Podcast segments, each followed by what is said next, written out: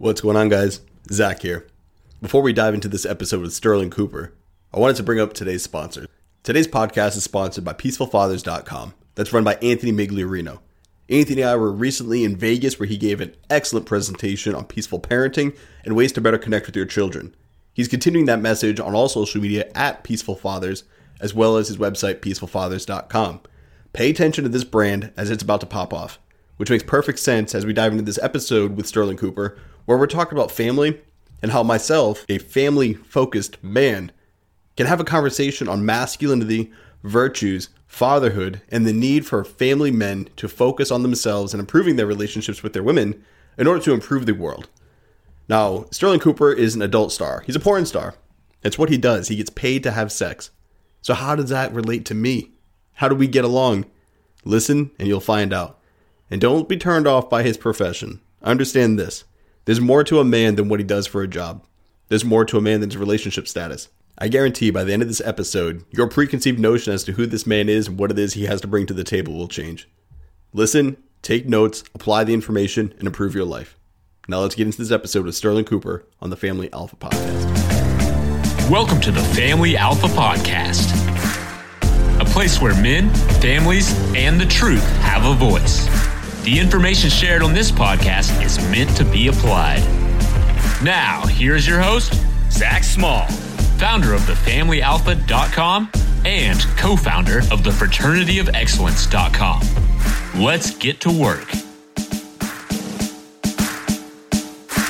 Welcome to another episode of the Family Alpha Podcast. As always, I'm your host, Zachary Small, and today I am joined by Stirling Cooper, author, adult film star, or porn star. We were trying to find the best way to say that. Video creator, and recently a, a creator in the men's space, helping men be their best selves. I met Stirling in Las Vegas. You know, we crossed paths prior to, but I really got to meet the man at the Conference of Masculine Excellence and I was blown away. And on the on the spot, I'm like, "Hey, man, I need to get you on the podcast. There's a lot I want to talk to you about." And I know people are going to hear this and they're going to think the Family Alpha, adult film star. What are we doing here? You're about to find out. Stirling, welcome to the show.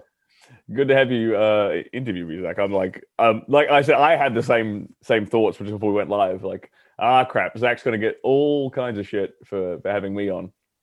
Uh, you know, with your brand and your uh, what, what you sort of spouse, but like we, we kind of talked about when I was in Vegas with you, it's uh, people make a whole lot of assumptions about somebody like me, given what I I do for a living, my background as a as an adult film star.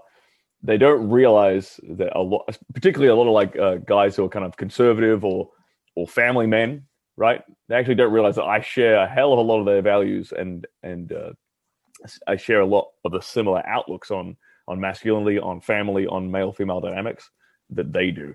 I just uh, I just happen to lay pipe for uh, for for cash here and there. You know that was the thing. You know before the whole event even kicked off, you had walked up to me like, "Hey man, I, I did your work." I was like, "Holy shit!" Like I, I never I didn't know that. You know we I think we were following, but we hadn't really engaged. And then we yeah. started talking. I was like, "This guy's fucking awesome. let's let's go. Yeah, let's it, have these discussions." And the more we spoke, the more I realized you've got a lot more to you than your video content. That you know, I didn't even know you from that industry. I knew you mm. from the the Twitter, you know, manosphere, the man space, whatever you want to call it. Yeah. So I was like, holy, let, let's let's dive deeper. Let's peel back those layers as to what makes the man. That's the beautiful thing about Twitter that I like because that's where we started following each other. And it's that you, it, Twitter is just about ideas. That's all it is. It's just you you putting your brain onto the internet for people to sort of critique. And you know, if you do that enough, you start to gain a bit of traction, and you start to to kind of attract like-minded individuals who you're like, this guy's saying something that I kind of agree with over here. This guy's saying something I kind of agree with over there, and you, you know, you start to branch out. And and for me, it's like the whole like the the space I I dabble in in, in Twitter is I guess you could say it's the man the manosphere space, uh, because that's what I, I'm I'm interested in. Because for me, it's yeah, man, there's a, a million different rabbit, rabbit, holes I can go down here right now, but doing what I do, right, being being uh, in the pornographic industry. I love you, the tone you go to there. you know, got to keep it keep it uh, classy here. Uh, being in that industry, you you unfortunately see the ramifications of a society that treats men kind of as as second class citizens, or that treats men as like failed women. And that treats you know what I mean? Like like you know how boys are kind of taught in schools that they're like they're just defective girls. Yeah, our sons are You know, broken daughters. Our sons of broken daughters. Uh, you know, in in in the porn industry, you kind of see the end result of that, and I'm and what I mean by that is you see it in the fans. You see it in the the guys who are subscribing to OnlyFans accounts, the guys who are long term fans of say a particular model, uh, and you, you see this sort of one of the things that most people don't realize about the adult film industry is that some people would assume naturally that all the male actors, all and all the guys in the industry are like really macho, masculine, manly men, uh, and that's not the case at all. They're they're what you would call. I mean, I don't know if you you use the terms like blue pill, red pill very much, Zac, but this is the only the, the best way I know how to describe it. Right, is that they're very very blue pill. They're very bought. All the guys in the adult entertainment industry, with the exception of this man right here, are basically all sort of plugged into the feminist narrative. That's the best way of saying it. They're all very, very much plugged into that feminist narrative of like women can do no wrong uh, if it's you know wh- whatever a woman approves of is the correct thing. And I had this discussion actually with with uh, with Jack Donovan when I had him on my show, and it was I've sort of come to this conclusion that there's two different worldviews that people are basing their life around. One is the kind of worldview that you and I base our life around, and- that is of, or the foundation of our worldview is what is objectively true, right? And then there's a whole bunch of other people who are basing their worldview around this foundation of what is it that women approve of? What what gets female approval? That must be right and correct and accurate uh, you know, because they've been taught this this narrative of of, of you know, kind of like third wave feminism, and women were slaves of the evil patriarchy. If we re- re- rewind the clock, you know, 100 or two years, and and all these things kind of have knock on effects, and you know, in today's day and age, one of those effects is guys incessantly fapping to internet pornography uh, to sort of release that pent up sexual frustration and pent up sexual desire that they have. And uh, yeah, you said you said this just now before we went live that one of the things that you were shocked about when I went on stage at the CME, uh, the Conference of Masculine Excellence, where we met in Vegas, was that I the first thing first words out of my mouth were don't don't watch porn. as a, So- as a guy in the industry, I have to. Are you still in the industry? Are you still active? Like I, your I career is still very going? very rare. Like I I try to shoot like you know at least like once a month just to stay relevant. Yeah. And the the only reason I'm doing that, I'm going I'm going to be honest, is like one so I can uh, get girls onto my podcast to interview them because that's fun content for my YouTube channel. Yeah. Uh, totally selfish reason, uh, and two so I because there's a degree of credibility with being like with what I teach guys. There's obviously that degree of credibility of being an, an active performer versus a retired performer, and I like to keep make su- keep myself on my toes to a degree, so make sure I'm not like getting rusty uh, in in what I'm teaching guys that works in the bedroom for overcoming performance anxiety and then you know nerves and, and erectile dysfunction and these sort of things. So I make sure I sort of I keep myself sharp. Like No, that's perfect. I, I never want to bring up or spin the wrong angle, and all of a sudden now, like, oh shit, I just ruined Stirling's career. You No, know? no. Like you're still active. I don't want to bring up things that are going to bring it down. I, I'm an open book, man. You can ask. That, that's the thing I pride myself on. You can ask me goddamn anything, and No, it's- it's- I am going to tell you the tr- honest to god truth. And you know, if that's people hate me and they love me for that. So which is fine. You know, let it happen. Like I said, people are gonna have an issue that you're on here. People had an issue that I was friends with the Tate brothers. I'm like, yeah, I like their content. Goldman Unleashed, all these Yep. guys who are Yep. not really pushing the message I'm pushing. But Yeah. I'm like, I don't care. You know, and that's one of the things. It's interesting when you're talking about the the fan base watching. You know, they're all watching porn. And they see guys like you. They see all these men who are the the creators of, of you're having sex. You're the one on the video having sex with a woman. Mhm. They think that's the apex of masculinity you know and it's interesting i see guys uh, there's a whole separate group they see you know fathers you guys are the apex Yeah. of masculinity but how many porn stars do you know who, like you just said who are blue pill following the feminine imperative and then i'm looking at this from my industry fatherhood. How many of these dads are dad bods? They're, they're afraid of their wives. I'm like, you're you're saying patriarchy, but I'm seeing all these weak patriarchs. You're saying, oh, alpha, you know, having sex with all these women, but they're all broken too. There's Yeah. there's a there's this weird misconception as to what makes it right, and that's why I, I see a lot in your content, especially in the discussion with Jack. I see a lot in my content, obviously, with how I'm trying to spin things, is that you make your reality. It's not a certain like box you can check. You can't. Oh, I had sex with ten women. Now I'm a man. That's not how that works. Yeah, man, it's it's really not. And there's like because the truth lies somewhere in the middle, as with most things, right? And look, you can you can have sex with all the all the women in the world, and it doesn't it it isn't. It just mean it just means you're good at one particular skill set, and that is either like well being good in bedroom in the bedroom or seducing women. You can have a whole bunch of other things in your life that aren't working properly and are making you unhappy. And this is kind of what led me to this space in the first place. This is what led me down this path of like learning about masculinity, discovering it. And it started, God, it started with Jack Donovan's book, The Way of Men, uh, several years ago. And it's, I,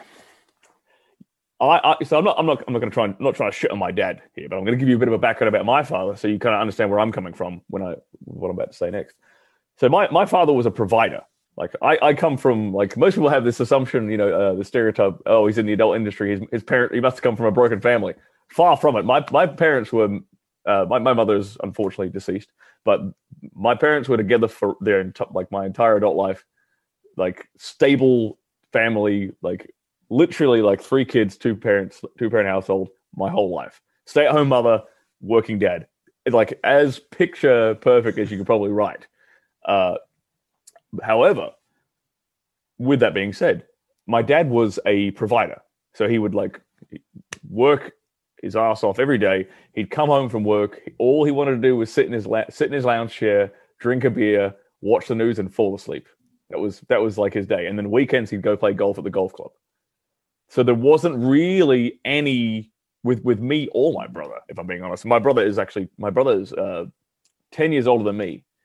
So what does that make him now? He uh, 44, and he, as far as I am aware, he is a virgin still. No joke. He is a um, and he's never had a girlfriend in his life. So me, me and my brother are like polar opposites. Uh, that's that's insane to hear. That's crazy. Yeah, most yeah. That's another weird thing about I, I, my life is weird, Zac. There's probably a lot to like. This is gonna be like a 45 hour segment, the Stirling lot. Cooper show. there's a lot to this. Uh, but anyway, getting back to that, like there's a, the reason that my brother's like that, and the reason that I ended up going down this sort of rabbit hole of masculinity is because my father wasn't a wasn't a teacher, right? He didn't pass on any masculine virtues. He didn't teach me how to be a man, and that you know, and, and I love him. To, I love him to death, and me and him get along great. We're we're good friends, you know. And we every time every unfortunately he's back in Australia and I'm over here. Uh, but whenever I get a chance, I always like to hang, hang out with him and tell him I love him. But looking back on my childhood, you know, as a man who wants to be a father in you know in the next few years, I'm looking at okay, well, where did he go wrong that caused, you know, uh, frustration and confusing, uh, uh, you know, like any any kind of frustration in my life? Where did he go wrong? Which what could he have done better which could have like helped my life path a bit and for me it's like well you know getting doing and being involved with your kids doing things with your kids and teaching them the way of the world so they don't have because i've had to spend 34 goddamn years learning how the world actually works and, I'm, and I've finally figured it out, Zac. It's, it's taken me, you know, I'd like to, in the last year, I have like all these different things have kind of coalesced into like a kind of crystallized into like okay this is exactly how shit works. And most of that 34 years has been unprogramming feminism that we're sort of raised with. And i thought my dad grew up in like a small country town farm boy like working outside with his dad right and i'm like that's what most boys are actually missing is that you learn to be a man through osmosis with your father or with you know working out in the in the fields or working out in the, in the shop with your dad with your uncle with your grandfather whatever you learn what it's like to be a man by being around other men And unfortunately, we sort of charged into in modern society, we've charged women with the task of turning boys into men. And you know, there's this what's the old saying? Like women make great mothers and terrible fathers. you know, you can't a woman can't really give a give a young boy what he needs when it comes to you know ma- that masculine polarity, and you see that with you know the problems of, of young boys who are raised in single mother households. You know, more like more prone to, to be dropouts, more prone to be uh, offenders like uh, and commit crimes and things like that. So, all like like I said, all this sort of ties back. But for me, that uh, not being and it, it, puts a lot of burden on a, on a on a man as a father, I suppose. Me me taking this position, but you might you probably agree with me on this that like a father has his his, his role is more than just providing. His role is to sort of show his kids how the world works and and so that they they they have a solid foundation and a worldview with which to go out and operate. Because otherwise, you're you're working with a faulty roadmap, and of course you're gonna you're not gonna end up where you want to go if you've got a faulty roadmap you know, it, it's in that there's sort of two charges that are being dropped there. You know, the one, uh, a mutual friend of ours, uh, Anthony Migliorino, he's the one who gave the presentation afterwards on peaceful parenting. He talks a lot about people's inability to face their childhood, to overcome those issues, and they, they sort of manifest through issues they're having as an adult. You know, but you're not doing that. You're sort of you're doing the opposite of that. You're like you're diving in the deep end of why am I the way I am? What did happen to my childhood? How can I go through this? How did that change me? And you're getting a really good perspective. You know, we were having cigars, we were talking about, you know, your future and things you wanted to do. And I was like, yeah, man, like you're you're taking all the right notes, you're asking all the right questions. And that was awesome to see. Mm. You know, mm. because when I see that, like a lot of men don't want to do that. And the other part of this is with fathers, you know, your dad might have gone and crushed it. And there are a lot of men these days, they go out and they are crushing it at work. You know, they're doing these great things. They're making these big million dollar sales. They're working at the factory, you know, swinging that sledgehammer, whatever it may be. Then they come home, they're like, man, I'm tired from the job. So yeah. the job got the best of them. And now their family only gets what's left. They get the rest of them. Bingo. So when they're sitting there putting their feet up watching Netflix, they want to relax. And to a degree, yeah, it's earned. But when you take on a family, you, you don't get that relaxation. You get out of the car dead tired, and your kid's like, hey, I want to go play catch. All right, let's go play catch. Yeah. Yeah. Or or all they see, what they know their father to be, is a man who's always relaxing. They never saw the man make the sale or crush the cinder cinder blocks or, or you know yes. do shit at work. They only know a man who relaxes, and that's what a man is. And that is so far from what a man needs to be. But that's how we got here. Because, dude, like you said, women make great mothers, great wives. They are not fathers. Yeah. You know, and if you have a kid who's in school, let's say from five until 18, 99% of those are, teachers are female. Maybe you have like a male gym teacher, maybe a male science or math teacher. That can't be their only influence because mm. dad's always fucking gone, except for that once a month, you know, camping trip or whatever the hell, if that that he does. It's just there's not enough presence of masculinity in any boys' lives, and you know, to a degree, daughters. Yeah, and especially daughters. I mean, yeah, we can we can go down that rabbit hole talking about the, the the women that I work with in my industry. You know, and I, I assume a lot of your followers would probably not be happy if their daughter ended up doing uh, ended up shooting a scene with me, for example. That's a safe assumption. a safe assumption. Uh, so, how do you prevent that, gentlemen? Well, here we go. Be a strong father. That's how you prevent that. Uh, I don't, you know, I don't like stereotypes. If anything, I like to disprove stereotypes. But if there's one thing I have definitely seen that is a common thread in the women in my industry, it is that they don't have a very strong relationship with their father, um, or he wasn't a very a mas- a very, or he wasn't a masculine role model. He was a feminine father. That is probably even more common. That the father was was more feminine and what the mother. What would you say is worse though? With, what you've seen, what would you say? The absent father or the weak father? Probably the absent yeah. father. Yeah, uh, yeah, probably the absent father. It's I mean it's hard. It's, it's hard to sort of. I, I, know that's a tough question, but you're in the hot seat right now, so I get to ask yeah, the hard questions. You can, you can ask the hard questions. I'm going to say it's probably the absent father. Um, but but here's the thing, like, and and you like you said, yeah, you you're you know you talk to the Tate brothers, and I'm also friends with the Tate brothers, and I know they have a they have a certain model of fatherhood, uh, which is very different to your model of fatherhood, you know, like practically, and uh, which which is based upon how they were raised by their father, and it's a very distant model, but it is a high impact when he's around model. You know what I'm saying? so yeah, okay, you might have a distant father who's he might not be in the household all the time, but what but okay, when he is around, what's his impact? You can make an impact, even I mean, obviously you can because look at where the Tates have ended up, right? Like you can make an impact as a father, being a if you're not around all the time, but you have to. Be, it has to be a very very strong and influential, you know, presence. So I'm I'm like like I said I that's why I ask you questions. I ask them questions. I'm asking like everyone who I know who has kids, how are you making this work, and and why are you doing the things you do? Because I, you know, like, what's the what's the saying? If you uh, fail to pre- if you fail to prepare, then prepare to fail. Yep. Yeah. Fail to pre- yeah, I got that right. so you know, that's an interesting point too. You know, if there's 30 days in the month, if you see your dad, but you only see him at 10% for those 30 days. That's worse than if you see him 10 times out of those 30 days, but he's 100% engaged with you, passing lessons and fully in your business, telling you and, and engaged, like I said, like lock the fuck in. Yep. But only 10 days, but you get 100%. Yeah. That's going to leave a deeper impact. I agree with that. I don't live that, but I do agree with that. I mean, I really liked what you said a second ago. Uh, and it, it only clicked to me just now where you said you learn to see if your all your father does when he is when you when you're around him is he comes home and relaxes then you learn that that's what a man is is a guy who relaxes. And and and zac you you perfectly described my father. You just perfectly described what what my image of my father was because i never saw him doing the hustle. I never saw him you know like like elbow deep in grease working on trucks working on cars. My dad's a mechanic uh, I, I, I never got, I was never around that, seeing that, seeing all the hard. I know he was a hard worker. I know he's a hard worker. The man's forearms are thicker than my torso. He's like he's he's moved some wrenches in his life. I know he's a he's a strong man. Even at like seventy, he can still kick most guys' ass. So I know he's worked his whole life, but I've never I was never around it and I never saw it. And that's and that's pretty important. Not to not and that's not to say that like as a as a father or a man, you have to be like, oh, woe is me. Here's my burden. Watch me, watch me be a beast of burden.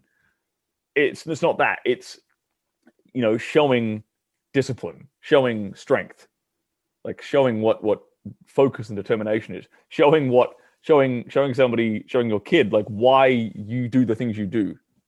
You know that providing heaven forbid providing for a family, providing for your loved ones gives you joy and purpose in life you know, a, young boy seeing that out of his father is a very, very powerful thing.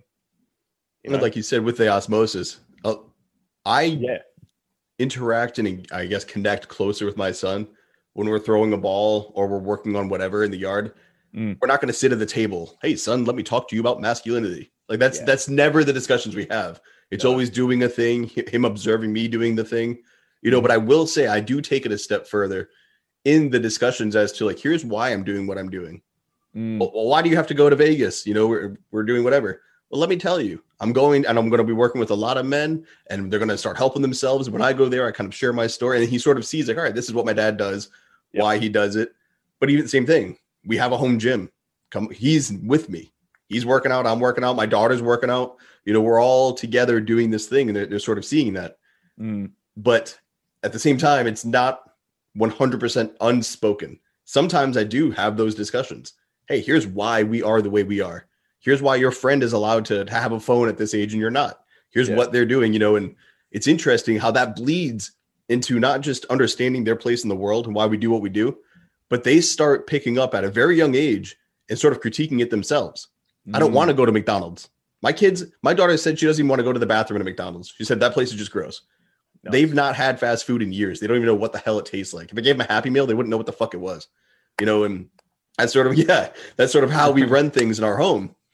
But they start to see that in others, and the division's already happening. Mm. And then what's unfortunate is you see a lot of men who have, and a lot, a lot more who have not.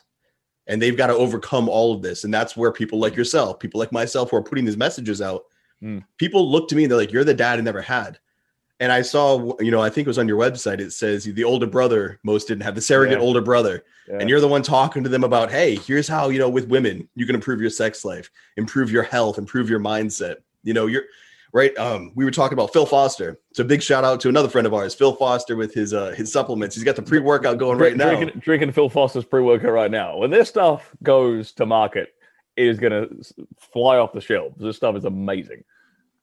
It's, it's incredible, and, you know, and to the point, you know, he's a father who's pushing that message. Though you need to, you need a father figure. You need to be hard and strong because your kids are following your example, not your advice. Don't be the fat ass watching Netflix saying, "Hey, son, why aren't you working out or training for your sport?"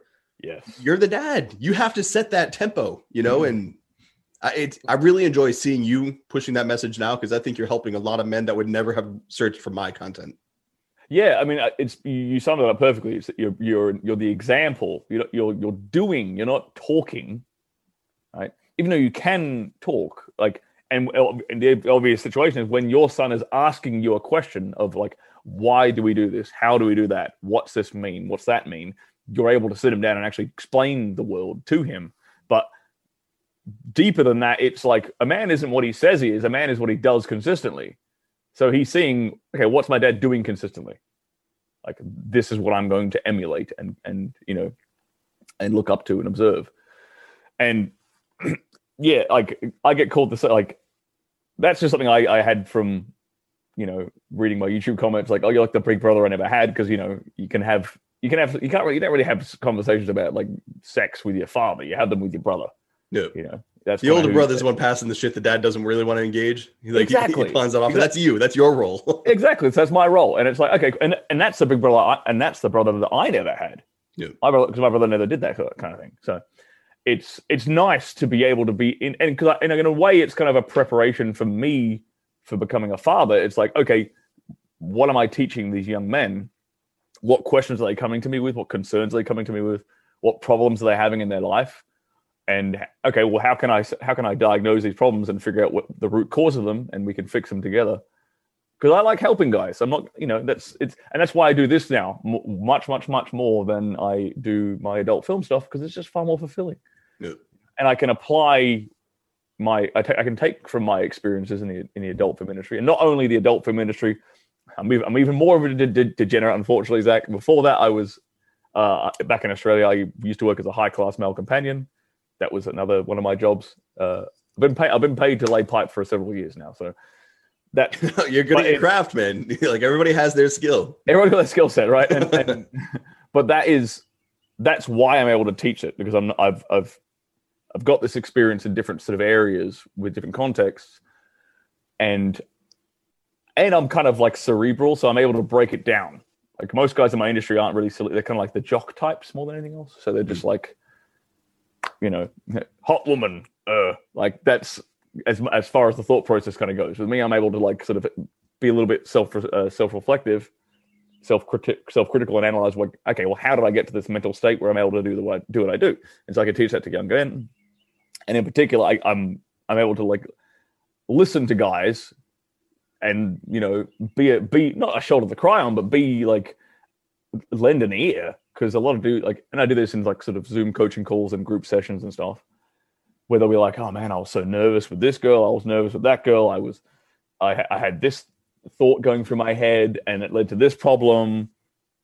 And because most dudes don't have anyone to talk to that about, you know, they're not going to shunned. All male spaces have been shunned. There's a reason I created the fraternity of excellence. You know, exactly. I know you have a community. I've got a community. These communities are, are popular for a reason there's yeah. no boys' locker rooms in physical proximity. No. So they're turning to the internet to find a, a locker room of sorts where they can have these discussions mm-hmm. free from the taboo around them. You know, and yeah. you hit that directly in your presentation. I can't wait for that speech to drop. You know, when you went on there and you're like, look, I, I make porn. You should stop watching porn. What we're going to talk about is how you can stop consuming sex and start getting better with your sex life. And you mm. know, you went through your whole list of things that could help men, you know, mentally, uh, physically, just get everything working much better than it is.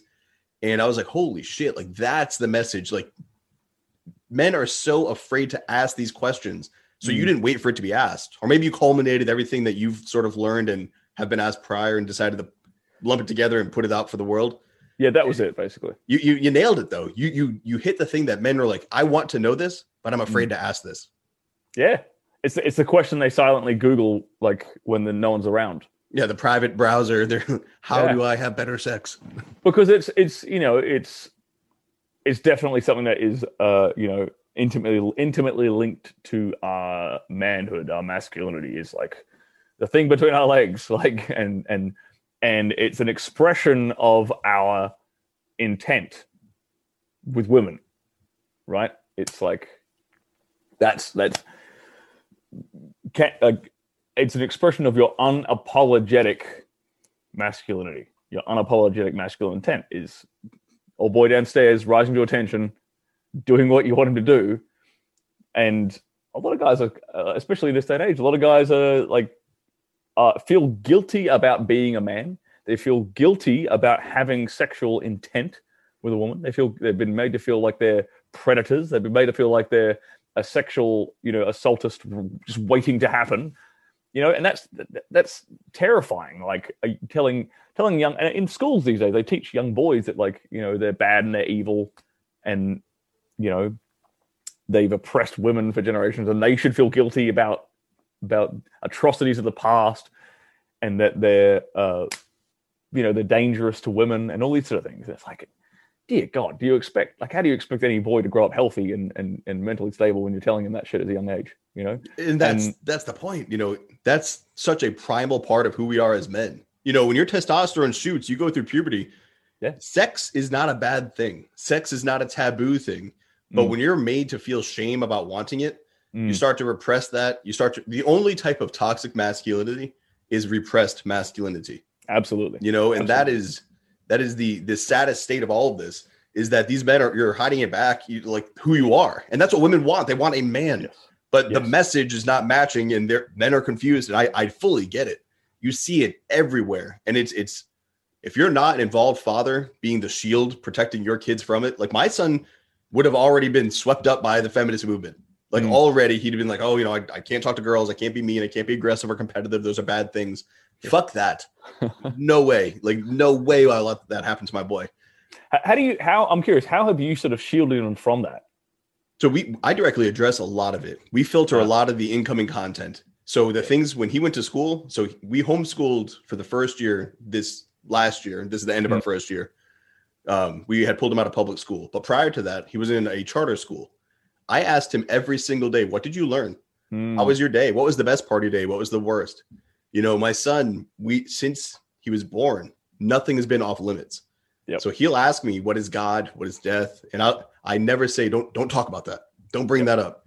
So that's allowed him to be very open. And same with my daughter. So I'm, I'm answering for my son, but this goes for both kids.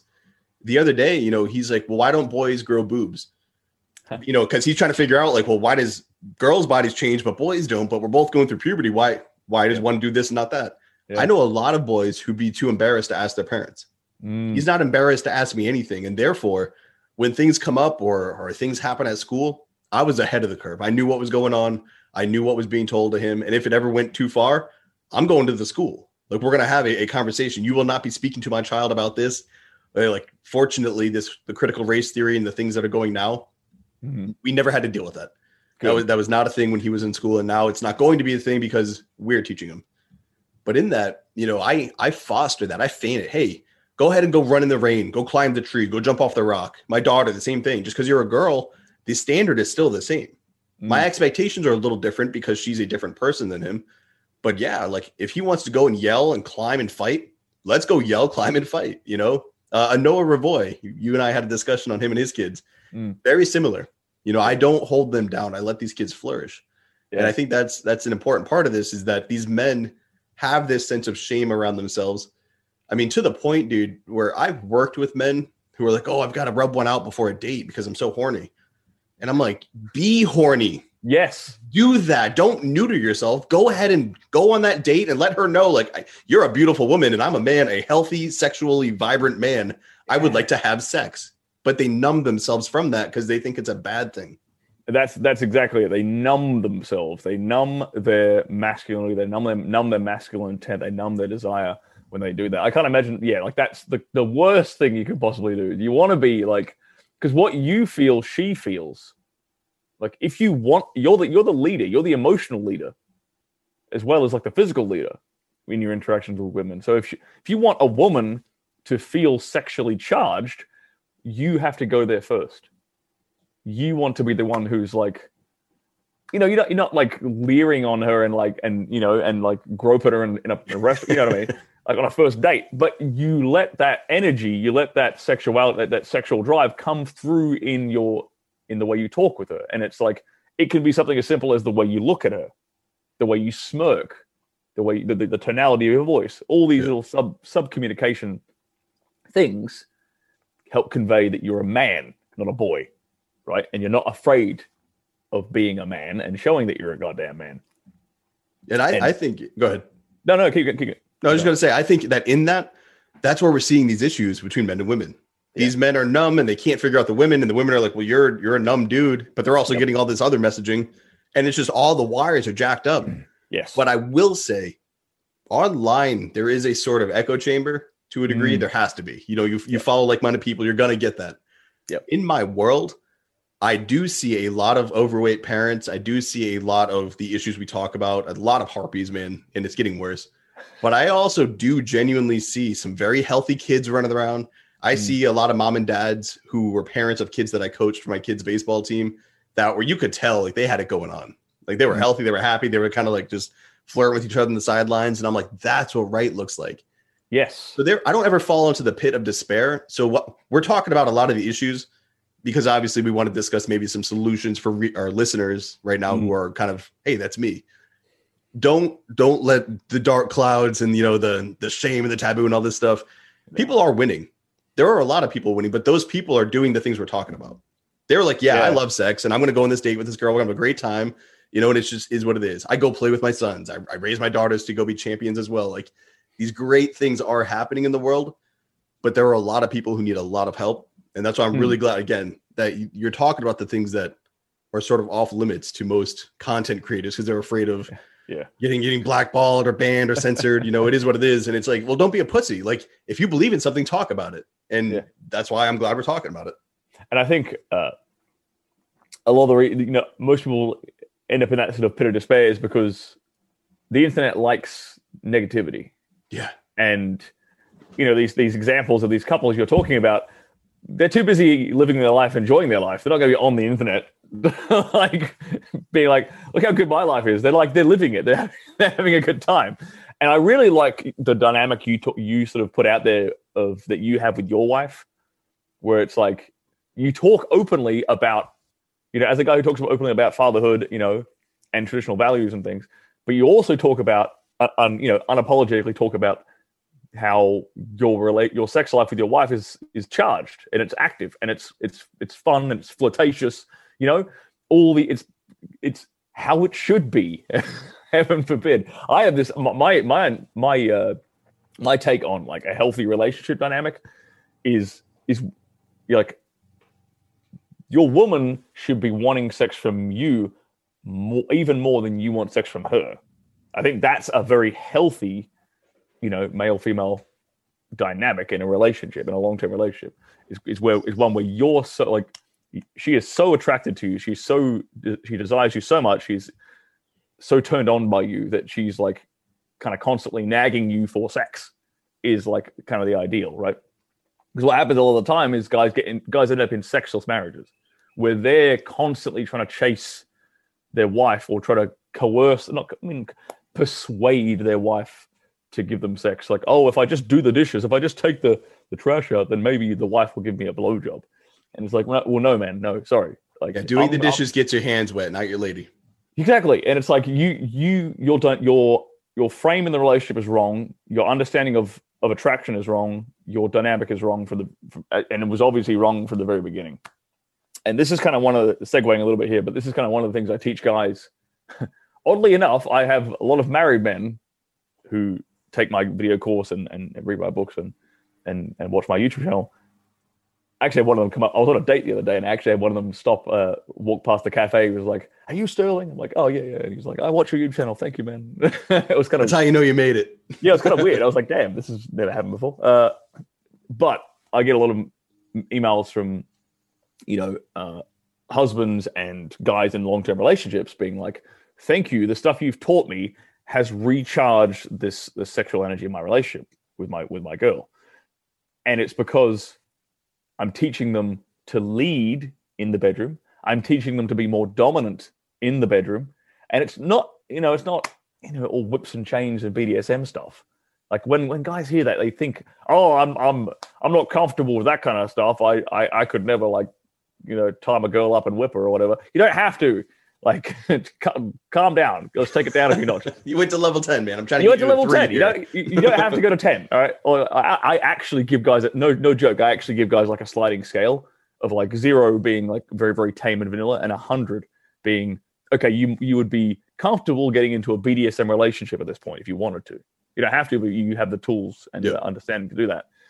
And most of, most of this stuff is teaching guys how to be comfortable with this stuff. It's it's there's a small element of teaching men how to approach this, bring this up with their woman, and how to baby step a woman th- through various sort of stages. If you want to, if you want to do more sort of kinky things, you want to do things that are maybe more more dominant, more physical, uh, more perverted. Cool. I, I show you guys how to baby step a woman so she's comfortable with that. And but most importantly, that most of that comfort comes from her knowing that you're comfortable, her being comfortable with you leading it, because you've got to have congruency. You know, if you want to be the guy who's going to, you know, pin her hands down and, and and whisper dirty things in her ear, you can't do it half-assed. You can't you can't be the guy who's like, oh, you, you look really pretty. like that's not that's incongruency. That doesn't doesn't work, right? So you've got to have that congruency in yourself. You've got to be comfortable in your intent and and confident in your like. Look, I'm a man. This is what I want. This is what we're doing. I'm going to take you on a roller coaster, baby, and you're going to enjoy yourself.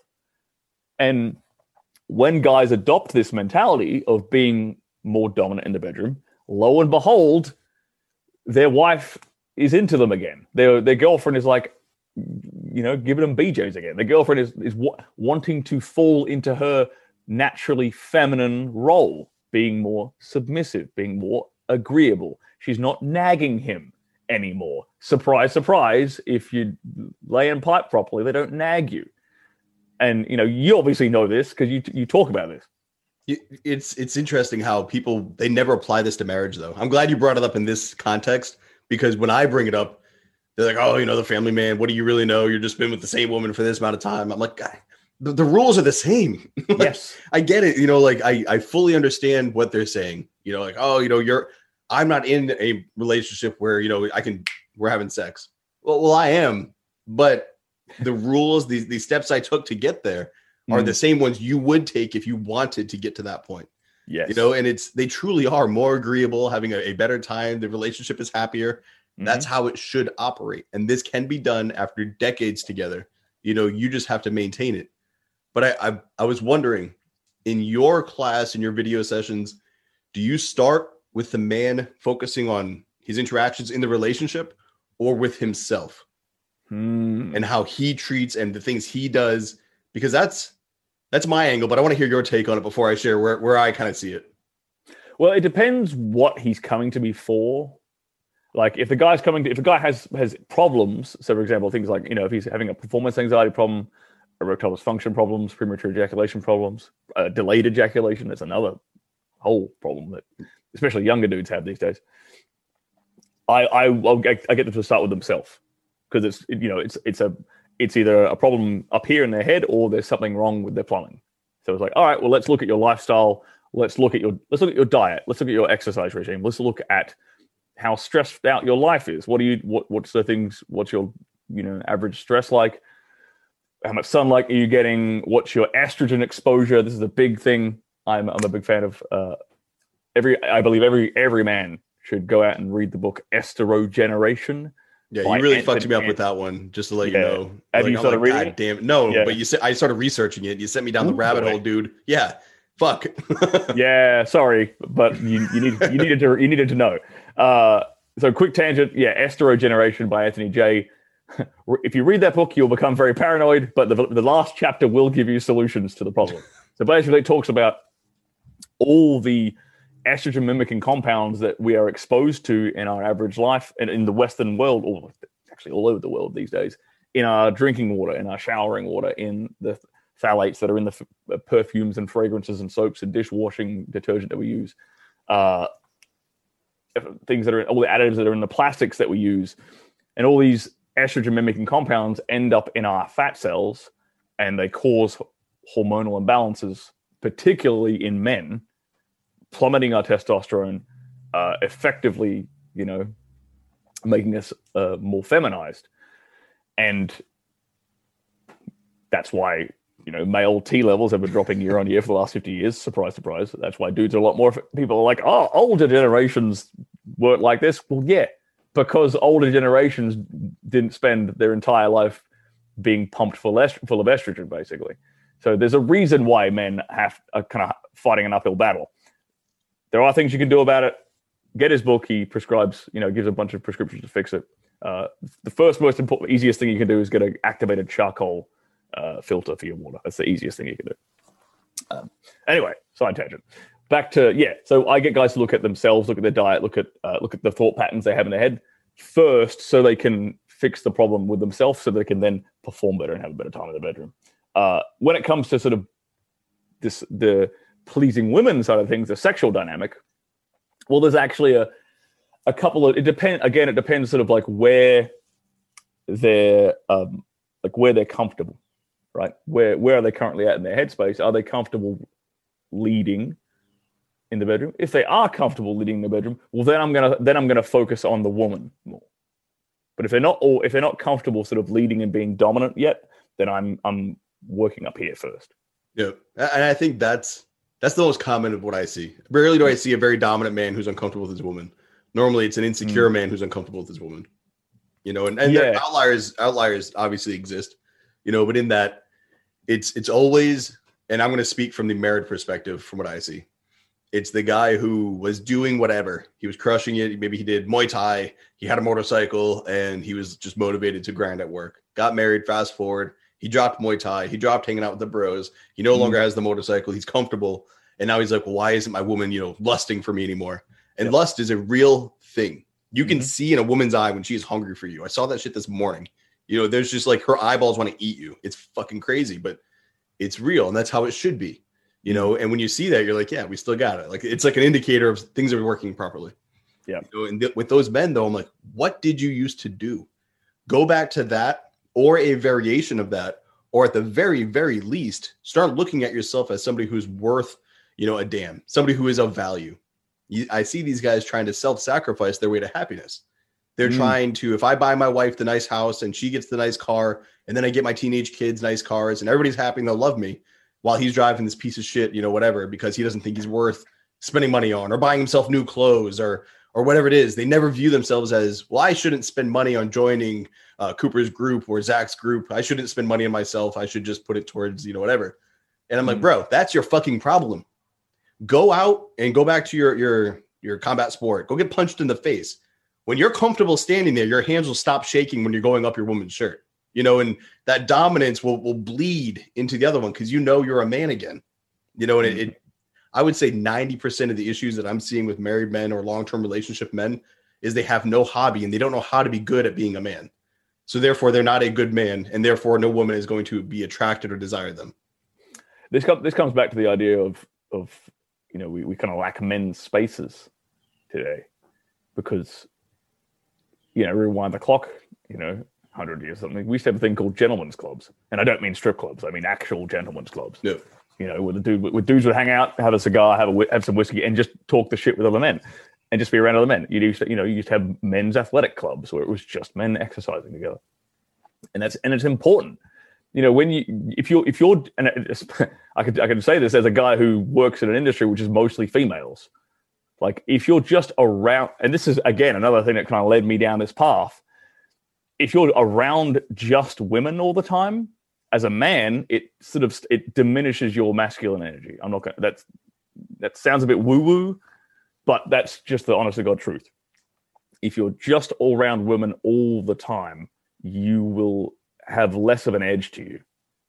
You need that. You need to be around the bros, the your boys, the guys, and kind of recharge that competitive side to you, that aggressive side to you, and that, so you have that masculine polarity so that when you're around your woman she can feel that because she's not going to give that to you like other men give that kind of competitive aggression to you by being around like by being with them by you know even if your boys just by shooting the shit by by you know ripping on each other by by subtly competing with each other about anything doesn't matter what it is but that's what charges you up so that you can then be the, be more masculine with your woman and create that kind of that yin and yang. You know what I mean? But it starts with having well, having self respect, thinking you're worth a damn, yeah, and going out and actually creating time for yourself. Because those are the things, like you said, those are the things that made you attractive in the first place.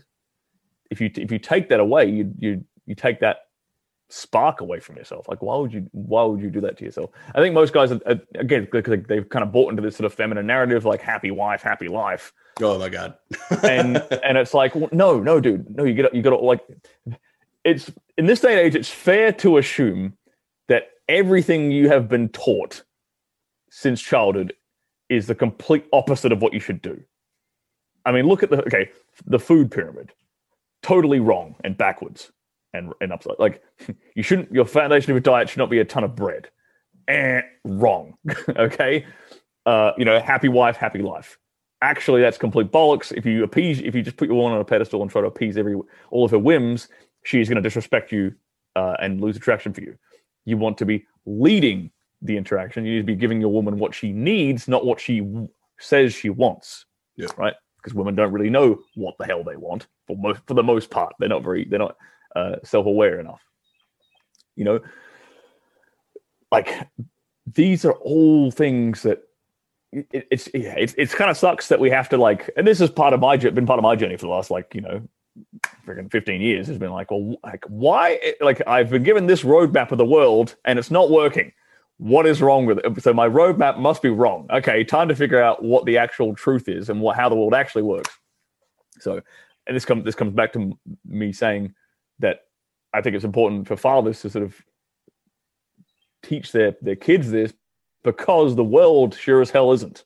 The world is going to teach your kids the complete opposite, and it's going to it's all it's going to do is it's it's going to turn them into obedient tax slaves. That's all it's designed to do is to churn out obedient, simpy tax slaves, which are easy to control, easy to easy to fleece for money.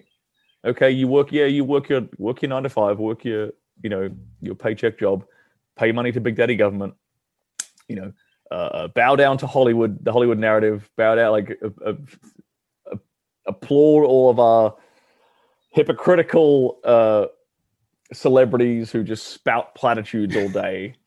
You know, it's just such garbage, man. I'm, I'm, going on a rant here. No, no, it's good, man. Let it like like I said, the the organic nature that like that's genuine. Like what what you just shared, that was a genuine frustration and awareness, like kind of inter intermingled and it's mm beautiful to see. And I did want to ask you, you know, and I don't, I don't even know if this is too personal, but was there a a moment or an event, or was there anything that sort of like cracked, you know, and let the light out of your head?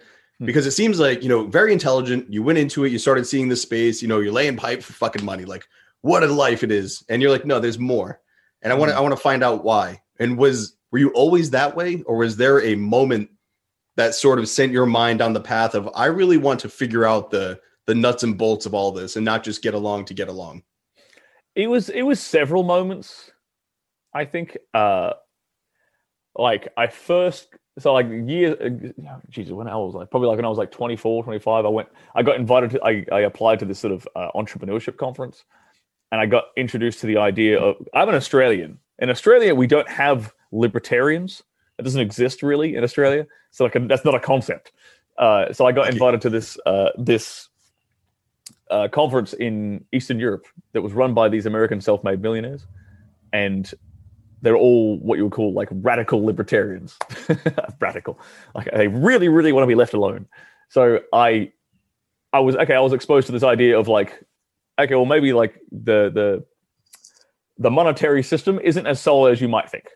So that was like the first crack in the foundation. Like the fiat monetary system might not be as like the fact that the U.S. Federal Reserve just prints money hmm, this isn't as stable as you. It's kind of a, a bit of a, a, bit of a Ponzi scheme. It's a bit of a, a deck of a house of cards. Let's say that, right? So like, okay, that's the first chink in the armor of like this worldview I've been given, and then it and then it went on to you know to learning about like male female dynamics and, and relationship problems. I'm like, well, why am I having these frustrations? And then I'm looking up guys on YouTube, figuring out like kind of going in what you might call the red pill space a little bit. And then in 2016, I got introduced to Milo Yiannopoulos, of all people, uh, and he he kind of destroyed the the feminist narratives for me. Say what you say what you will about Milo. He's a very bombastic character and, and uh, you know kind of controversial, whatever. But he was the first person who'd introduced who, who just he was in an entertaining, funny way just destroyed all these feminist lies for me. And I was like, holy shit, he's right. Like all this, like I looked up the, the data and stuff he was quoting. I'm like, God damn, all this stuff is wrong. I've been lied to about like have I've been lied to about all this, what else have I been lied to about? And that's kind of where the the ball got momentum. And I'm like, holy shit, this is wrong, this is wrong, this is wrong. You know, uh, food. I went and, and actually before that was I I uh, went down like the the rabbit hole of the paleo diet. I read uh, one of the most influential books in my life was The Primal Blueprint by Mark Sisson. Yep. That really flips the food pyramid on its head. Really, I've actually got that book right there. That is an excellent book. It's a fantastic book, man. And if you read that book, you will never have health problems. Again, if you read that book and do what it says, you will never have health problems again. I was going to say that's a big part of that. A lot of people read and listen. They'll listen to this podcast, they'll read the book, but never apply the information. So Well, apply what you learn. apply what you just heard. You know, don't be well listened and well read. Apply, and you will change your fucking life. But if you just listen, Yeah. nothing changes. like re- look if you if it means reading less like read less books and do more like Yes. read one book and apply it and then after you've applied that then you can read the next book you know do but do first and foremost yeah and his, so his stuff really flipped a lot of, lot of things on my head on its head for me and being and and it was and it's crazy man when you when you start doing stuff that's against the mainstream narrative against like the the traditional the blueprint we've been taught uh, since kids people start looking at you weird. Like I remember I was living with I was living in like a share house. I was like a younger man, and I had a couple of my roommates, and they were they're always like cooking pasta and stuff like that.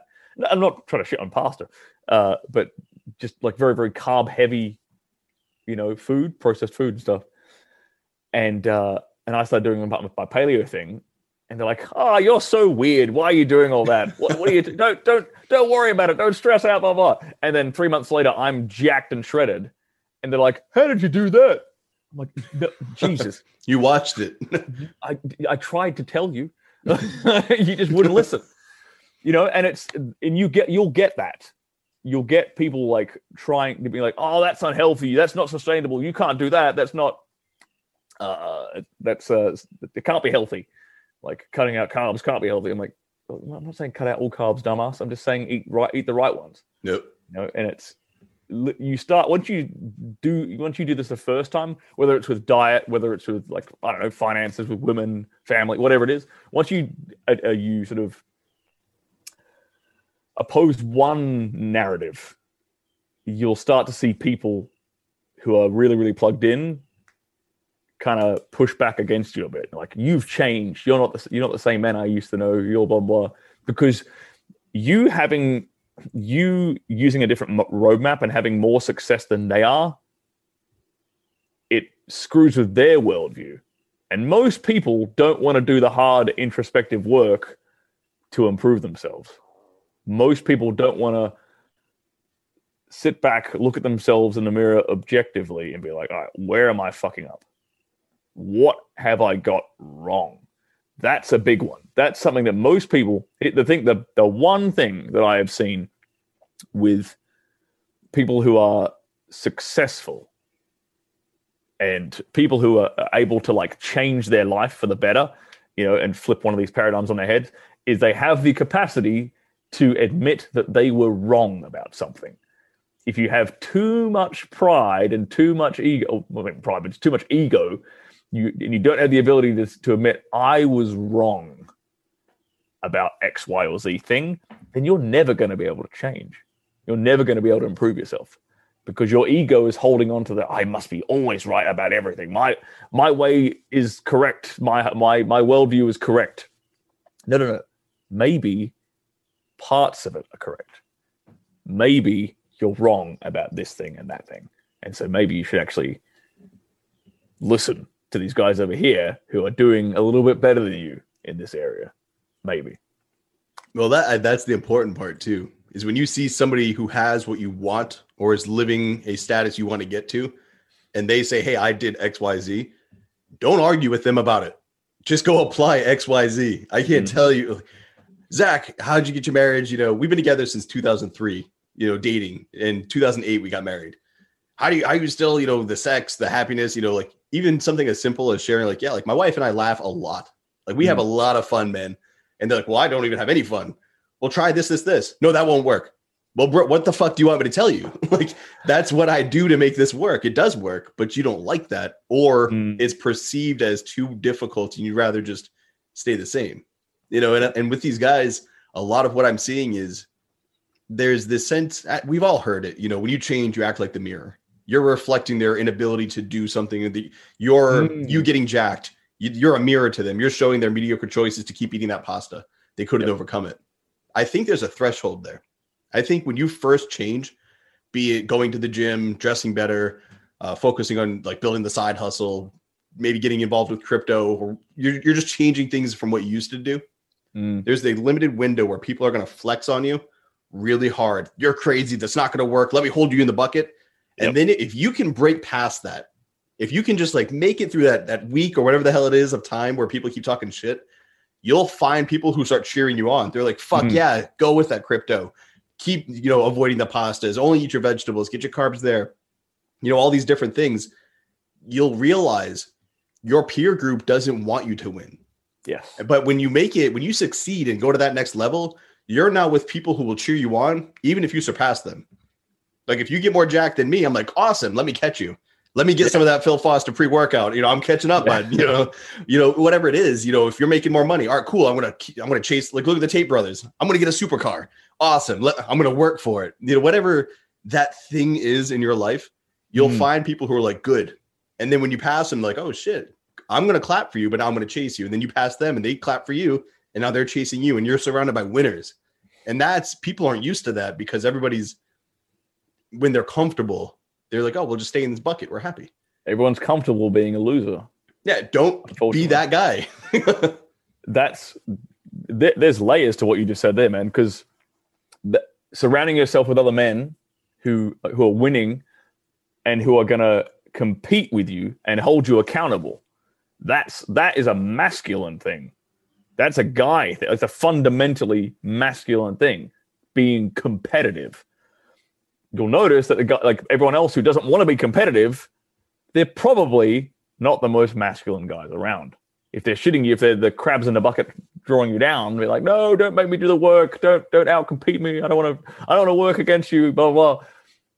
They're probably the more effeminate guys they're weak. in your life. They're weak. They're not. I'm not like just call a spade a spade, man. They're weak, and it's totally okay because we've been like, yeah, a, whole the whole Western world right now tells us like mainstream media and whatnot tells us like it's okay to be weak. It's okay. Like we we we. For some reason, we've got to the point in modern society. Uh, I'm going to rant incoming, Zac. Rant- Standing by. for some for some reason we've got to the point in society today where we praise weakness and victimhood. You know what we used to do? We like nowadays it's like it's the oppression Olympics. It's like, oh, I'm disabled and I'm I've got ADHD and I've got bipolar and I've got all like everyone loves just l- putting all these goddamn labels, these limiting belief labels on themselves because eh, for brownie points from these idiotic journalists and celebrities that don't actually give a shit about them. They're like, oh, look, I've, I've got all these problems with me. Woe is me. Give me more attention. Right. What we used to do is be like, okay, this like this guy came from the ghetto and now he overcame that. He overcame this disability or this setback or this handicap. And now look at him. Look where, despite the, all that, in spite of all that, he went out and he kicked ass. And now he's a millionaire or he's an ath- a world class athlete or he's a whatever. That, that is what we used to do. We- You know, as you're saying that, I'm realizing we used to see people who had every excuse to fail and use that as fuel as if he can do this, I can do this. bingo. And now it's reversed. I've got every excuse to not win, and that's why I don't win. Oh, and we Yes. champion it. Go, you're right. You don't have Yeah. no like. But again, you asked about how I filter my kids. We don't fuck around with participation trophies. No. We don't fuck around with any of that kind of mindset. It's like, look, we're gonna work hard for what we have. Mhm. When when COVID hit, I was like, we, we had already prepared for this. We had cash put aside. We had our food put aside. Dude, I thought like honestly, this was going to be a big deal. Like, they pre- Yeah. in the very beginning, I was like, man, this might be a really like big thing. Mm. Obviously, like within the first two weeks, I'm like this is bullshit. We're fine. Yeah. but we were ready. And I at no point, because I'm always like, government, leave me alone. You know, that's why I said you're lucky that you met all those libertarians because Yeah. it's good to meet people who kind of instill that in you. Like, I think that's a good thing. Yeah. But when I saw it, I was like, yeah, let's go. Like, stay out of my business. I'm safe. Yeah. But then I saw these people who used to say, government, stay out of my life. And they're the first ones in line banging, where's my stimulus check? I'm like, what the fuck, guys? You don't want the government with you, but now that it's dark, you want them to protect you? That's not how that works. This personal I did not- responsibility. I did not take any of those government checks. Proudly said, nope, don't want them, don't care about them. I threw it into crypto. I make wow, that's probably the smarter thing to do. Like, I'm sitting here being a dumbass. I'm like, well, I could have just taken that money and put it into to Bitcoin. But it worked out. look, I have, I'm standing by my principles. Damn it. this is good. This is good. I sold out to the man. yeah, exactly. Just goddamn sellout. Uh, but that's the thing, man. It's they'll yeah they'll sit there and they'll be like they'll say one thing and they'll they'll flip on their principles in a second. Speaking of the whole COVID thing, you know, like the moment I was living in LA. Uh, I luckily have escaped Los Angeles. I live in live in Florida now, the free state of Florida. Congratulations. Thank you. Uh, love DeSantis. He's a he's a baller. Uh, but Los Angeles, total shithole. Uh, and when the COVID thing hit, I was the same. I, I thought, holy crap, is this actually real? I, I bought into the lie. And then it took, I got it. And it was like, I had like cold chills for one night. And I was like, and the next day I was totally fine. I was like, is this it? That was, that was the thing everyone's so scared about. Like, holy shit, this is a load of bullshit. And then I looked around Los Angeles. I'm like, wait a minute. If this is so deadly, where are all the dead homeless people lining the streets? Because they're everywhere under the underpass. They're on every goddamn corner here in LA, but none of them are dropping dead. And I would assume, Zac, that the average crackhead has a weaker immune system than a well fed, sheltered adult male, typically. Typically. if you talk to Ed Latimore, though, he does say that the crackheads have the best work hustle out there. So maybe Look, they're they, just they have, outworking us. they have hustle. I'm not. They do. They definitely have hustle. I want. I like that that crackhead work mentality. I love Ed. He's he's a good man. Uh, I just I just missed cross like because I, I when I was in Portugal I got to catch I got to meet Noah Revoy who you mentioned uh, earlier and uh, yeah and like look at it, the dynamic between him and his kids. Uh, but I just missed out on me and Ed's. Our timing didn't quite quite work out. We were in Portugal in slightly different times, which is a pain in the ass. You know, earlier you were talking about uh, the money, the the marriage relationships, and then you know the health misconceptions. So I was wondering, you know, uh, people would it, they'd be they might have an issue with me if I don't ask the questions. So what are the top three these guys are hitting you with when it comes to sexual health? What are your top three that you changed with your wealth and your mindset around money? Mm. And then has your profession, and I'll, repeat these in case because I know I'm dropping nine questions on you, but your view of relationship and, you know, you said you wanted the family. How has that changed from early years till now? Yeah. So first, sexual health, the top three things that you see guys keep bringing up. The, the top three problems that I get guys coming to me about one, it is performance anxiety. Uh, two, it is what they think is erectile dysfunction, and th- they'll quickly distinguish between the two. Performance anxiety is all the stuff that's up in your head. It's all the reasons why you're not, why he's not raising himself to attention, but is caused by your thoughts. Erectile dysfunction is to do with the plumbing. You know, is your blood flow on point? Is you know, do you have good nitric oxide production? Do you have good cardiovascular health? Are your hormone levels in check? What's your testosterone level? Your free testosterone like? These are all things that, uh, that contribute to erectile dysfunction because they're to do with the actual plumbing and the way things work. Erectile dysfunction, oh, sorry, performance anxiety is all mental and you getting in your head, right? Those are the big two. And honestly, you, you might think that it would be like premature ejaculation that is a bigger problem that tends to be a problem with older dudes. But what I get a lot more questions about, honestly, is delayed ejaculation. And this is this comes from younger guys in particular because, and this is why I tell guys not to watch porn, because they have spent their whole kind of pubic puberty years, formative years, fapping to internet pornography, having a million different tabs and browsers open, and they've trained their body to need constant, massive variety and novelty in order to achieve and maintain sexual arousal. This is a big one.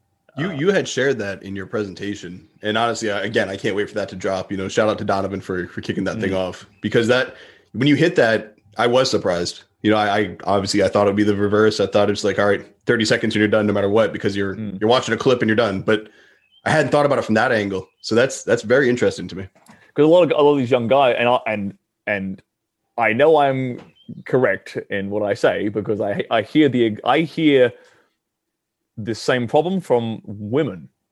Like, oh, when I'm with the I hear women tell me like when I'm with younger guys, they can't get off because if a dude has spent his whole like teenage years masturbating to like internet porn and seeing all these different naked women and stuff, then one beautiful woman in front of him is not as novel as 20 different porn tabs. So his his brain and his body just aren't he's like not able to, desensitized. yeah, he's not able to lose control because it's not novel enough for his brain.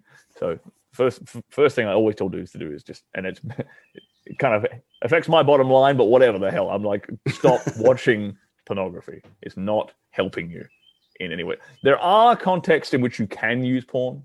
You know, if you want to like introduce a a, a new fantasy in your relationship, okay, let's what let's have sex and watch watch this particular porn together, and maybe the two of us can get off and and and experiment with a fantasy in a safe way. That's a cool context in which you can use pornography.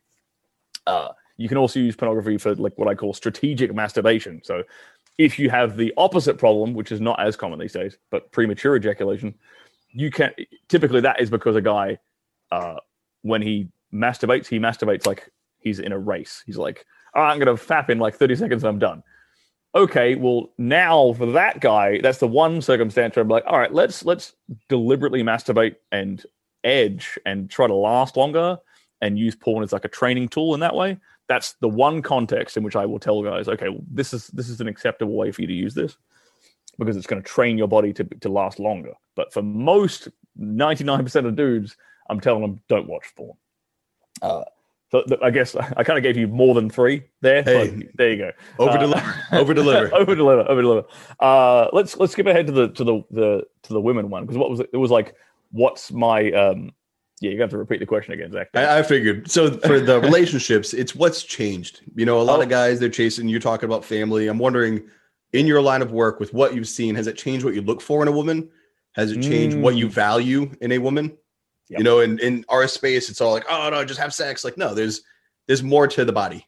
There, there, there's a lot going on in the mind that has to align if you're ever mm-hmm. going to go beyond, you know, just sex, eh, Yes, abso- especially with the family. yeah. Absolutely, it's absolutely changed what I look for in a woman. And eh, look, I, I I'm I'm a country boy from a small three thousand person town in like rural Western Australia. So to me, like part of the reason I got into this industry was like this was like sixteen year old Stirling's fantasy. Is like I've grown up ar- all all the women I see are, the, are just girls that I've grown up with and I'm bored and like are not attractive and are just like you know farm girls. I'm like, oh, okay, whoop de doo. And it's like then there's like the the allure of the the glitz and glamour of like Hollywood women and and women in pornography. I'm like, these women are sexy. All right, I want to try this stuff out. And after and once you after you've had a certain amount of sex, after you've had a certain like sex with a certain amount of women, it becomes it's there's not much that like sex is like a tool. I look at sex as a tool these days. For it's a tool for for having for for a, a healthy relationship dynamic with a woman, if anything, and it's a stress reliever, you know. But sex sex in itself isn't it doesn't have this sort of magical mystical quality that it had when I was sixteen. It's and so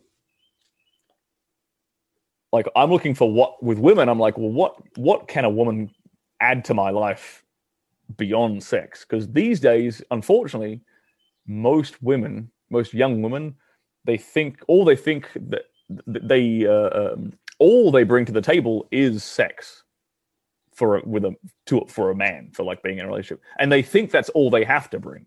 They think that's the be all and end all is because that's all that Hollywood tells them is like, was it like friggin' who's that who's that trashy uh, rapper like Nicki Minaj or whatever? Yeah. He's like you know the WAP. The WAP, uh, yeah. WAP. Like, it's like- Cardi B and something. Yeah, Cardi, yeah, Cardi B, whatever. That's what that's what young girls are being taught is like your only value is your sexual agency, and your only value is you know sort of slut- slutting yourself up and being uh, and like looking that way and being as like promiscuous as possible. And I'm telling you this, guys, as a as a dude who has sex with with professional porn stars, as a guy who's been you know in this industry, nothing beats genuine desire. You can have the most beautiful woman in the world in front of you, and you can be having sex with her, but it's not the same. That's not as fulfilling as a girl who's less attractive, but she is mad about you. Totally different things. Uh, one is way better than the other, and so for me, it's like, what do I look for in a relationship? It's like, well, I look for a woman who can bring more to the table than the average woman, which is more than just sex. Don't get me wrong. I like I, I like beautiful women. I like women who are who are attractive, you know, and and who are good in bed.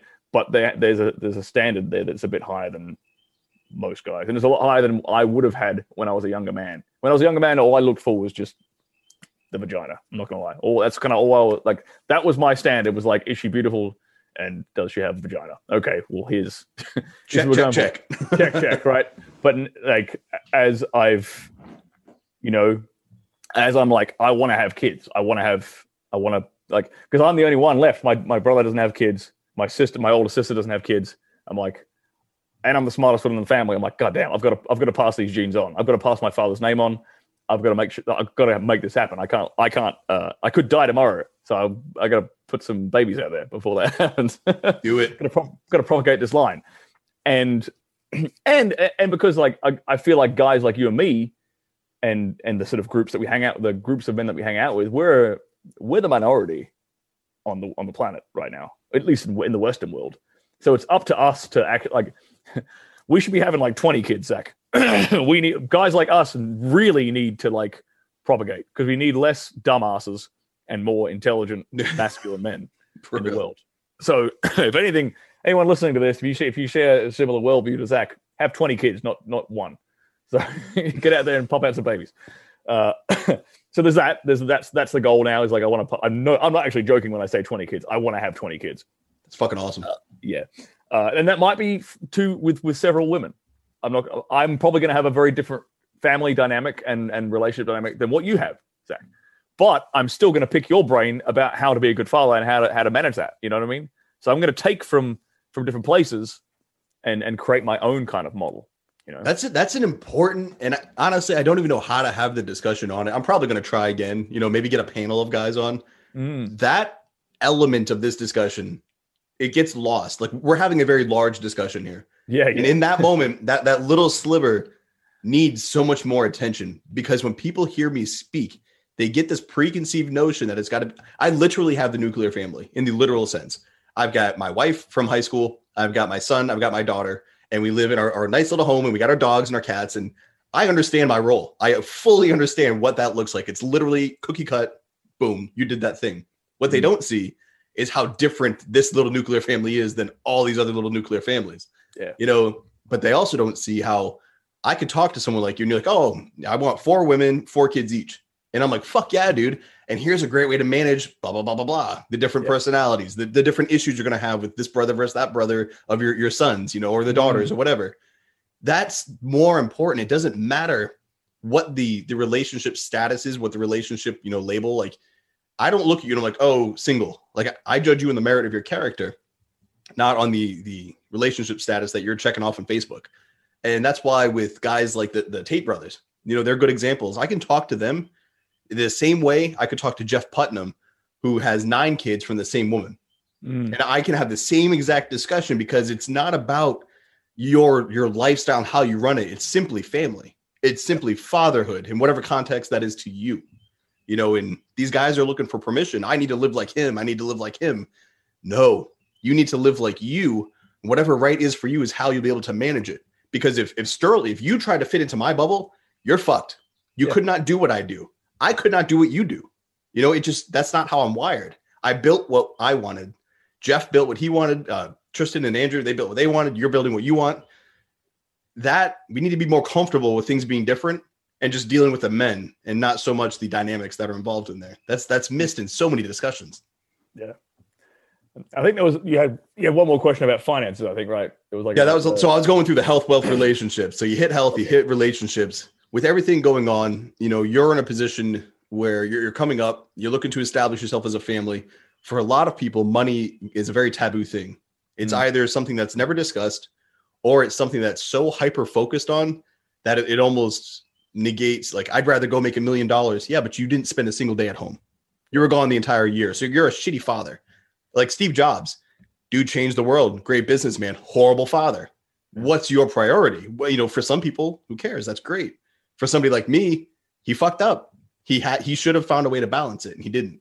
You know, mm-hmm. and so there's a good discussion to be had there. So I was wondering, with your view on uh, wealth as you're coming up, how are you looking at it, or how are you approaching it? I like to have I my I have a couple of pronged approach, and that is like one, I want lots of different cash flow streams because I believe I'm, I believe, I like cash flow. I like money.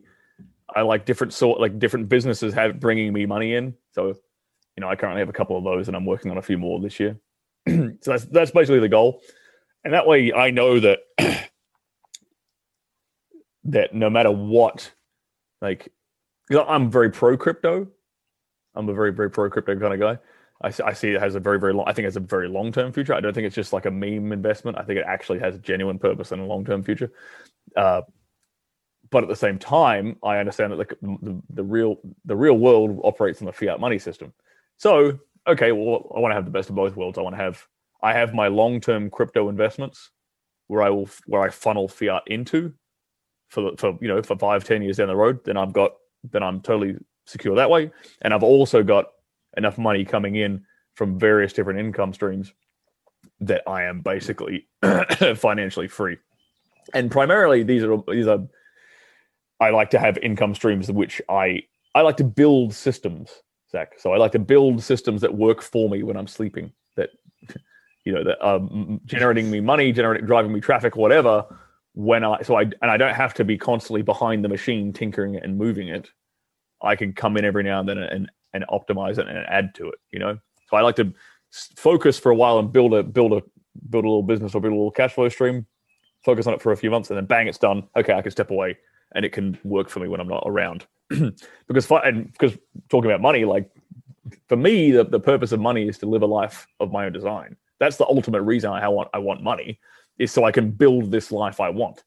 And a large chunk of that is freedom and time freedom in particular. So it has to I have to be at a balance. Okay, I don't I don't like my goal is basically like 10 million liquid. That's kind of my goal, you know. And it's a pretty solid benchmark to uh, to aim for. And the reason I picked that, I'm not going to the re- like, actually it could even be less than that. I talked having talked with Tristan Tate, uh, who is a you know him and his brother, their net worth is something like 30 million. And he said to me, he's like, you know what, Stirling, after you reach two million, uh, uh, anything above 2 million doesn't really doesn't really change anything until you get to like 50 million or 100 million. Yep.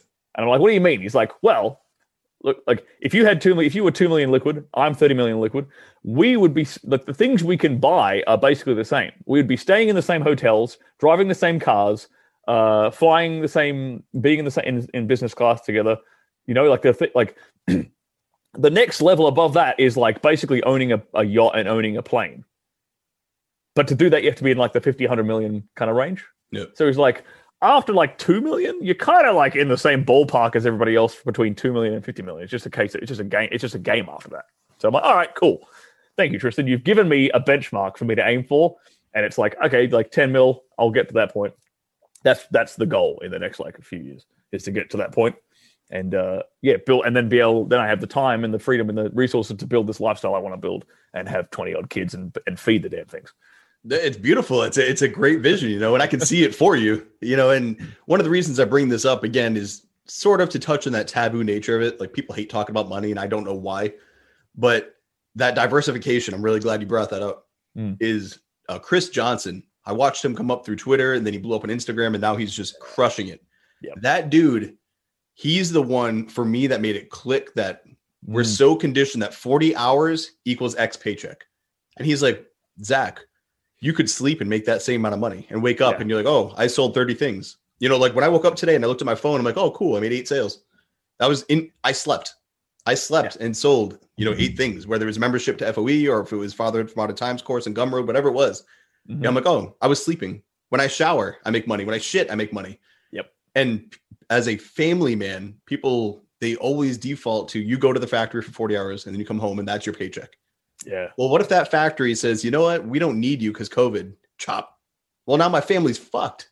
And now my family, you know, now I've got to run around or like these guys who are stressed out because they hadn't prepared, they hadn't saved, or they only had one income, they never touched their resume they Mhm. weren't ready for that. And that's it doesn't scare me, but that fuels me. I don't ever want to be caught. If you shut down one stream, I've got nine more rivers. All I need to do is pivot a little bit, maybe get some more water flow in there, easy day. And like you said, from there, once you do the one, leave it alone, go to the next one. Those are built up, come back, edit this one, update it, and then go to the next one, build that, then edit those other ones. And now you've got these 10 things that are funneling money to you and you're Mm. you're just enjoying the process of living. Now I can live And- my life with my kids and I'm not worried about, hey, I'm sorry I can't do this or that with you because I've got to go work for this guy. I work harder and he makes more money. That's not how that should work. I also like that it makes you hard to fuck with. Yeah. It it, it makes it make no it, it makes you because you know because I I, I kind of got cancelled on on in my in from my industry on Twitter uh, a couple of times in the last year uh, for being too opinionated. to- Keep to- making waves, man. for having opinions outside of the what's deemed acceptable in the adult industry. Heaven forbid, for having a for thinking that men should be masculine and, and women and women should be feminine. Oh, Burn them at the stake. Controversial opinion. Get the pitchforks. Uh, and that kind of reinforced this idea to me of being unfuckwithable. Like of like, okay, well, if I have all these, if I have a diversified income, and and and more importantly, no one really knows what those incomes are. They can't come after me and cancel them. They can't being uncancelable, being unfuckwithable, having that security, having that um, you know, I'm not depending upon upon a corporation that where I'm basically expendable to them. If they decide to turn my lights off, they could. And uh, I think, lot, especially guys who you know who are in this space, I want to see guys like you and me succeed, Zac. So I want to see guys who are you know watching your stuff, watching my stuff succeed. Guys who have this kind of worldview. Like I said, I want them to have like 20 kids because we need more guys like us, and I want to see them make money. So you guys should be the ones out there building the the small business. Like don't work for one, build one. Like be the be the owner, be the guy in charge. And uh, a really good book for guys who are actually maybe who might be maybe like blue collar or more more like hands on or even more just like uh, time sensitive work. The E Myth Revisited. The E Myth Revisited. Very very very good book on learning how to separate your time from being like a technician to being a manager and sort of stepping back and running things. Uh, incredibly useful book for guys in that situation. It's interesting that you bring that up in a quick story. I went from the military to when I got out, is towards the end of my time in the Navy, where I was like, that's that's what brought me to this whole space. I was getting out, I was like, all right, where are the men? Like, I gotta find a new tribe, a new brotherhood to roll with. And I found all these issues, and I'm like, I didn't know we had a masculinity problem. the the Marines and na- the sailors I'm running with, they're dudes. Like we were men's men doing our thing, Yeah. and I left, and I'm like, what the fuck happened? you Mm. know and then i realized what was going on and cool you know i jumped on it and everything you see now so the family alpha the, the blog the podcast i was doing all of that commuting to my job at my job i was writing during my lunch breaks i was doing coaching calls commuting back i was doing youtube videos i built this while working a, a your quote unquote you know uh, nine to five i worked my 40 hour week so it was an hour commute which sucked so that was a 50 hours of the week for somebody else but i built my thing on the side Mhm. and for these guys that are listening, you know, like, well, I don't have the time. Well, you Yes, do. you do. You do. You, I skipped a lot of, you know, bullshit time and I, I worked, you know, I Yeah. worked my fucking ass off to now this is, this is what I do, you know, and it's, it's possible for anybody. I've never heard of that book, the E-Myth Revisited. I'm going to check that out. Yeah, definitely It's- check it out. It's just anybody think can do this. We have so much power on this freaking device right here. We infinite possibility and people are watching cat videos. God. like just use that time better, you know? yeah, I mean, it's like people who say like I don't have the time. Well, no, you really don't have the the drive. You really don't want it enough. Then That's if you well say you don't, if you say you don't have the time, we've got time. Like it's not like you have to go out and hunt for your dinner. Like Think about it. Like the world we live in today, you can you can click a button on here and have your groceries delivered if you really want it, if you really want to. You can save that time. You can save time very easily in lots of different things, lots of different ways. What you really lack is like your compelling reason why you're going to put 50 hours a week in like why you're going to work during your lunch breaks on your own thing why you're going to work on your own thing on your drive home like you're going to maximize every little second you have to try and break free of this system that doesn't serve you I'm going to drop that. I'll give you. I'll quote it to you though. I'll give you credit for it. But it's not that you don't have time. It's that you don't have the drive. That's good. All right, Stirling. What so, you know? To start wrapping this one up. What is coming down the pipeline for you? What's your next project? I know you're traveling. I know you got a lot going down. But what's the next? You know, big milestones you're looking to hit? um i'm actually off to the ukraine in uh in about a week week's time i'm going out to i've never been to ukraine going out there for a friend's birthday that's going to be some, some fun uh i've got some business uh i've got a guy moving in uh a good friend of mine from louisiana he's moving in with me here in, in miami we're going to be starting up some some like an agency out here In miami. Man- maybe managing managing some uh, some female talent uh in in my industry out here trying to do things a little bit differently. That's one project. I've got a course coming out relatively soon this year. Uh, it's my i've had a lot of guys asking me about dirty talk uh, and how to dirty talk properly in the bedroom. And uh, there's so many different th- elements to dirty talk that guys don't really realize. It's kind of like it's actually a it's actually um, like dirty talk in the bedroom is actually a way to kind of hypnotize a woman and hypnotize her in a good way. You know i mean hypnotize, i'm not talking about like swinging a watch in front of her and like getting her to like cluck like a chicken. Uh, i'm talking about like dirty talk is a way of sort of reinforcing the correct relationship dynamic with a woman. And this is something that most guys overlook. So i'm actually building a, a dirty talk course which i've had a lot of guys ask me to do. So that's kind of the next big thing that i'm dropping uh, on like stirlingcooper.com on from from my side of things. Yeah and i'm dabbling in a few other things on the side yeah but that's the big one that's coming up so when that do- when that does drop i will uh you know i'll let you guys know There we go. So you mentioned stirlingcooper.com. Where else can people find you if they're looking to connect or find your work? the easiest place to, if you want to get some free totally a bunch of free resources uh like f- tons of uh, free advice on performing better in the bedroom uh, overcoming issues like performance anxiety how to get how to get wood better uh go to my youtube channel just type stirling cooper into youtube my channel will come up uh s-t-i-r-l-i-n-g is how you spell my name some americans spell it wrong that's the that's the best place to go find me you'll see a ton of stuff there i also have an instagram uh, at Cooper Stirling. And I'm also very, very, I'm, I'm less active on Instagram. I'm very active on Twitter. I tweet out any, any thought that comes to my head uh, at Stirling Cooper X. And that's, that's, that's where me and Zac connected. So uh, you'll, you'll be able to see uh, why we connected because of all the, the stuff that I tweet out all the goddamn time. No, I really dig it. You know, and for everybody that's made it to the end of this, you know, I hope again, you're not just listening because, you know, Stirling dropped a bunch of quality content, but you need to apply it. You know, like the information shared here is fantastic, but if not applied, it's, it's pointless. Mm. We are living this. We are doing this. We are going forward. If you're listening to this, don't be a consumer. You know, don't just listen and take it in. Like that's awesome. That's good. But apply. Learn something, then apply, and then uh, you know adjust around the consequences of that action. See what happens. Maybe something that you wanted to happen happened. Maybe something you didn't. Well, fuck, this didn't work. What can I do? Reach out to Stirling. Follow him on whatever social media platform you're active on. Reach out. Go to the YouTube. Maybe he has a video on it. You know, but don't just sit here and be like, oh, that didn't work. Throw it in the bin. No, try it again. Try it again. Try it again. There's no need to have a less than optimal, you know, sex life, a less than optimal uh, health and physique. There's no need for it at all. But again, are you lacking on time or are you lacking on drive? You really need to ask yourself that. Stirling, I want to thank you for your time, man. I know you're busy. I appreciate you coming on here. No, dude, it was an absolute pleasure. I'm glad we got to, uh, you know, to do this chat again. I had a great time hanging out with you in Vegas, and uh, I know we'll do this again. I'll, have you on, I'll get, get you on my show sometime. We can talk about fatherhood from a uh, from your perspective. I'd love that. Yeah, let's do it. All right, for everybody that tuned in, this has been another episode of the Family Alpha Podcast. Take care. Thanks for listening.